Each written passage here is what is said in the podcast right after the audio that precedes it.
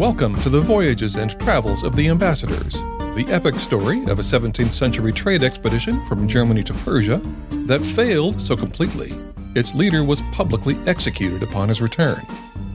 This is episode 16 Apricocks, Cowcumbers, and Home Invasions. As the trade mission from Duke Frederick of Holstein prepares to leave Ardabil, our author investigates the local religious institution built by the city's founder and expanded by his son. That institution is the tomb complex of Sheikh Sefi, and it plays an important religious and economic role in the city, and indeed in the country as a whole. Olearius says its wealth amounts to many millions in gold, that it could supply more ready cash than the Shah of Persia himself, and that it is capable of raising and maintaining a powerful army all on its own. It supports the operations of many farms and dairies in rural areas surrounding the city, and in the city itself it funds 200 homes, 9 public baths, and 8 caravanserais. In the bazaar, taxes from 100 shops go into its coffers, and merchants who have neither shops nor stalls also pay certain duties. It collects taxes from more than 30 small towns and villages in the vicinity of Ardabil, five in the province of Serab, 60 houses and 100 shops in the city of Tauris, several caravanserais and baths in the city of Kasan, and also from certain cities in the provinces of Kilan, Astara, and Mokan. And all of that does not include gifts brought by pilgrims who come in hope of curing an illness, or those who come on other religious business. Indeed, it receives so many gifts, donations, and legacies that not a day goes by without the arrival of many oxen, horses, asses, camels, sheep, money, and other things. All these gifts are received by two persons who have taken an oath to be faithful to the sacred place. The oxen and sheep are sent to the butcher, and the meat distributed to the poor. The rest of the animals are sold, and all cash receipts are deposited into a chest covered with crimson velvet.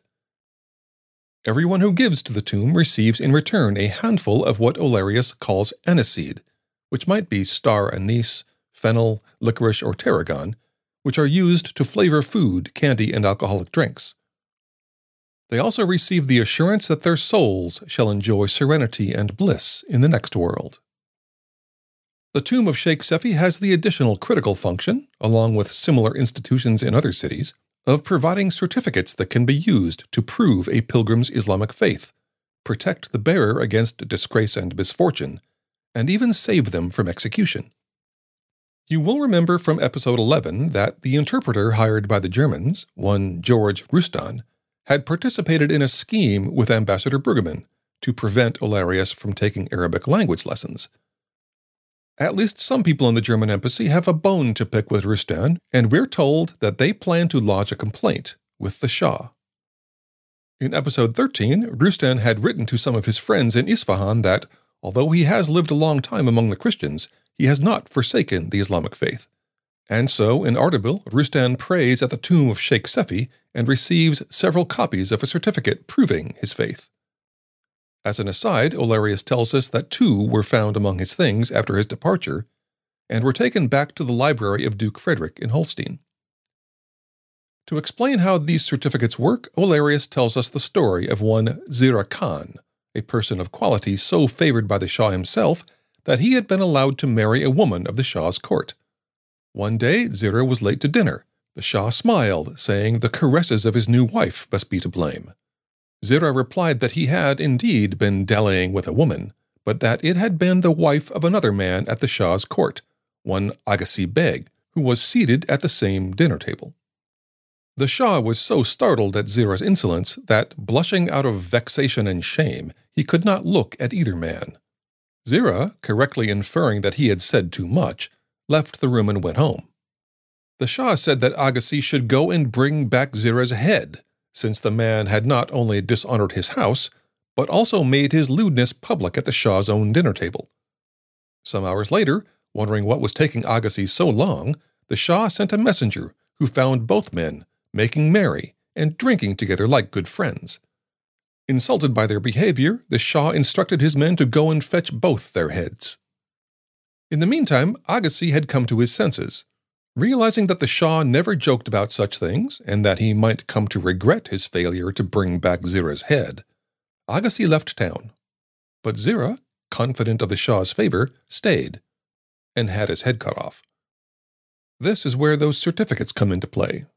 Some months later, Agassi went to one of the tombs where they are handed out, presented himself and the certificate before the Shah, and was accepted back into the Shah's court.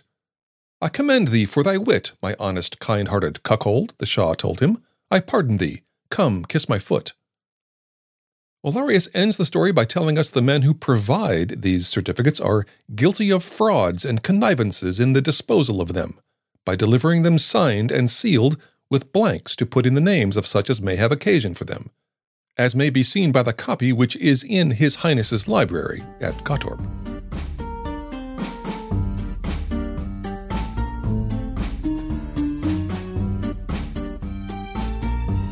After two full months in Ardabil, our ambassadors hear from the Shah, and on the 1st of June they are ordered to depart for Isfahan immediately. Their appointed guide has six weeks to complete the journey, but he is old and not fit for hard traveling, so hands the task to his son, named Abasculi, who does his best to get ready for the journey. In an effort to get them out the door, he even brings all the horses and camels to where the ambassadors are staying. It doesn't work. Ambassador Brueggemann has demanded for the entire trip that his brass cannons be schlepped all the way from Germany, and is once again resolved, in defiance of all persuasion to the contrary, not to leave them behind.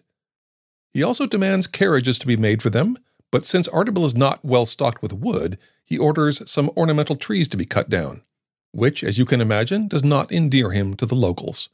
The construction takes eight days. Before leaving, the ambassadors send gifts to the governor three of the best sable furs they have, a chiming clock, two paintings done by the mission's own painter, and a chest containing 12 bottles of Ros Solis, a type of Italian liqueur made from alcohol, sugar, and water in the same proportion and flavored with various types of essence. Our own popular infused vodkas come to mind. The governor delivers two excellent horses with quality saddles and bridles, two pieces of satin, one red, the other blue, one piece of gold and silver brocade, one piece of cotton stuffs with silk flowers, and a piece of cushioned canvas with flowers of gold and silver. The term cotton stuffs is rare these days.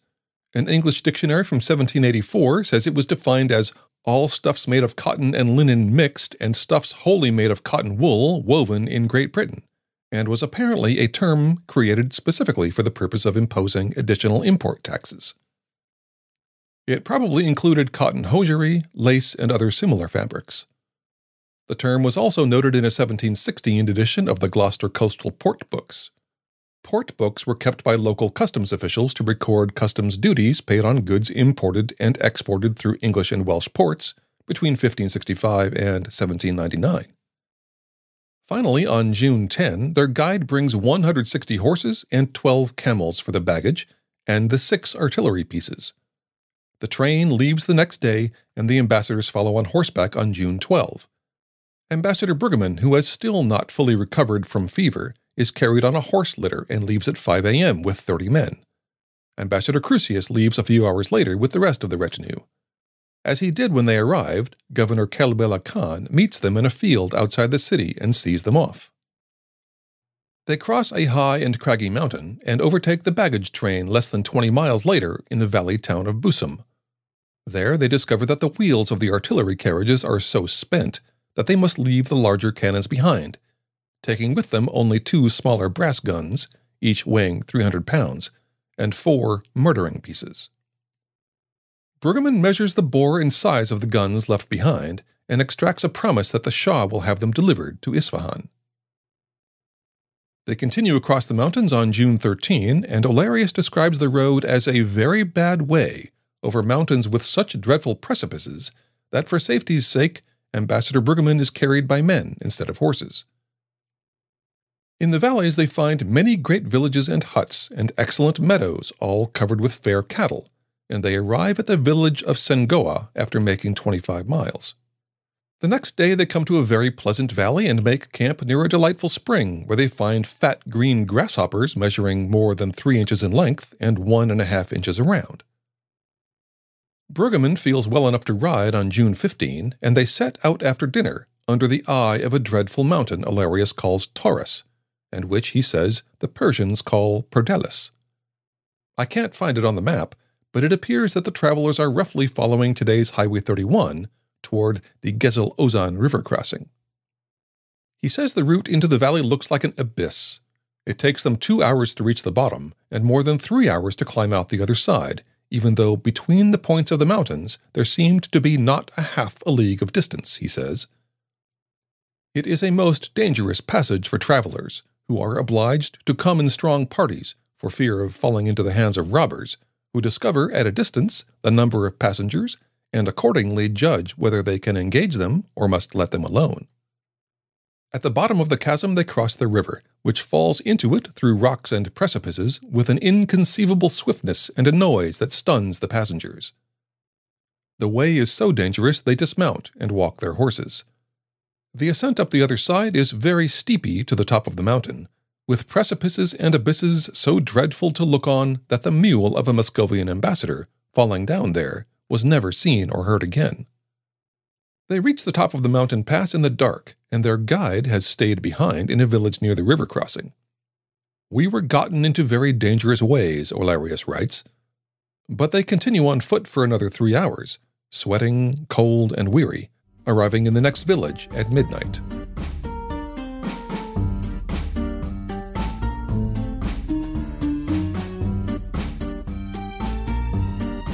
They spend the next day resting, listening to music, eating and drinking, and firing their cannons. Everyone is pretty upset at the guide, who let them make the most dangerous part of the journey at night, and they intend to give him a sharp reproach as soon as he catches up. He is deeply apologetic when he arrives, acknowledging that he should not have neglected them. But he also says he does not deserve the injurious and blasphemous expressions which erupt from Ambassador Brueggemann's mouth. Everyone but Brueggemann appears to accept his apology, and Olearius says he contributed much to the good cheer we made that day. Two days later, at midnight on June 18, the Germans reach the village of Kamahl and find their assigned lodgings are several houses scattered up and down three different hills. The ambassadors and the gentlemen have a great unfurnished house at the entrance of the village, which has no conveniences at all. Olearius says they are half dead with cold and spent with hard traveling, but they refuse to stay there and instead seek out nearby occupied homes. The so called country people who live there are surprised at the unexpected arrival of the Germans and refuse to let them in. Instead of retreating to their assigned quarters, the ambassadors force their way in, evicting families of men, women, and children into the night. As you might expect, this does not end well. We were hardly laid down, hoping to rest ourselves the remainder of that night, Olearius writes, when our trumpet sounding to horse made us get out of our beds to see what the matter should be. The matter is that twenty Persian men from the village have attacked the guards which the ambassadors have left on the street, and would have killed them if two German men had not come to their relief. The Persians withdraw, fearing that others might also intervene, and twenty musketeers are sent to secure the town. The Germans stay for two days, and Olearius falls sick with a burning fever. They leave at 2 a.m. on June 20 and march through a vast and extremely hot plain until noon, when they arrive at the little city of Senkan. The governor of Sultani, a city some 20 miles to the east, happens to be in town, and in the Persian manner meets them on the road, accompanied by 30 well mounted men. Among them is one man who has wooden hands and no feet, although he appears to ride as well as anyone else. Olearius tells us his story. The son of an important family in the city, the young man had been guilty of strange debauches and extravagances, including the frequent rape of women and girls in their own homes. His behavior had become so bad that the Shah could have ordered his execution, but his father's good reputation at court saved his life, and the penalty was merely that his hands and feet were cut off and the stumps thrust into boiling butter to stop the bleeding. The city of Senkan was once quite large and famous for its trade, but that was before Tamerlane destroyed it. We heard about Tamerlane, or Timur the Lame, in episodes 6 and 10. Born in 1336 in what is now Uzbekistan, he was a Turk who served the Mongols and became one of the most successful military commanders in history. Senkan has been reduced several times by the Turks, and yet even now there are some very handsome houses in it. The Germans are housed with much civility in several well furnished homes. Their sick people are extremely well accommodated. The governor comes for a visit and shows off a shoulder wound he received at the siege of Erevan the previous year. The wound has recently reopened, and so the Germans send him to their physician and surgeon, a kindness he repays by doubling the ordinary allowance of their provisions, and with dishes of apricots and cowcumbers, which were a great refreshment in that excessive heat and sultriness of weather. Senkan appears to be the modern city of Zanjan, which is situated 170 miles west of Tehran, on the desert floor at the foot of the Alborz mountain range. All about the city, Olearius tells us, there are only barren and sandy grounds, which bring forth only briars of about the height of a man's hand. They have most likely been traveling on what is now the Ardabil Kalkal Zanjan Road, or Highway 32. Today, Freeway 2 connects Tehran with the city of Tabriz, 380 miles to the northwest. To avoid the heat, they leave after sunset on June 21 and travel 30 miles by moonlight. The night is calm and cold, and when they dismount after dawn, they find that their arms and legs don't work very well. Fifteen members of the embassy get sick from the sudden changes in temperature, extreme cold at night to the excessive heat of the day, and all suffer fits and a violent burning fever.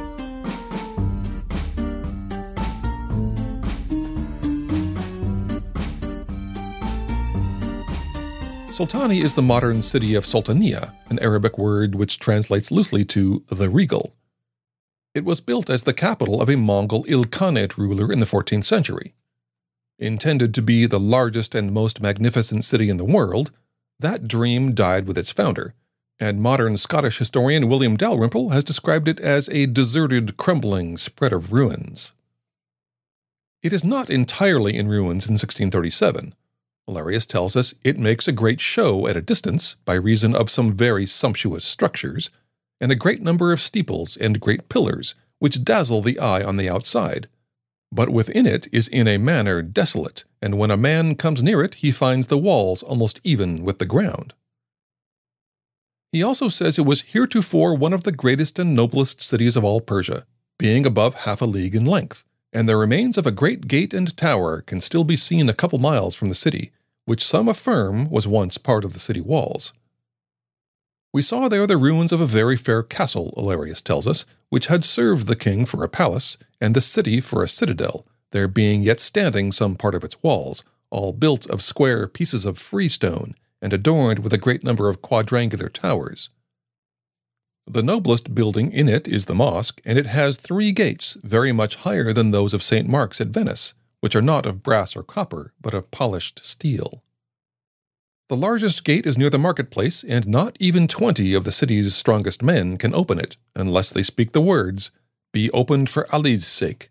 And then the gate turns to and fro upon its hinges, with so much ease that a child may open it. Olearius finds a library with old Arabic books, one of which contains a fable which the reader may haply think worth his reading. Once upon a time, when God banished the devils and shut heaven's gate upon them, they still had a desire to know what the angels did. The devils also wanted to know what heaven said about the fortunes of men, that they might transmit this knowledge through fortune tellers and sorcerers. The only way to get these secrets was for the devils to stand on one another's shoulders until the one at the very top could put his ear to heaven's gate. But God perceived this attempt and threw a star shaped dart into the devil's head which struck through all the devils immediately and reduced them to ashes. The effect of this fable can be seen when a meteor falls from the sky. The Persians rejoice and pronounce these words God of his goodness keep us from the devil, they shall all be reduced to ashes, and we shall be delivered from them. He also tells us the city has about 6,000 inhabitants, which is not much less than the 2016 census of 7,600.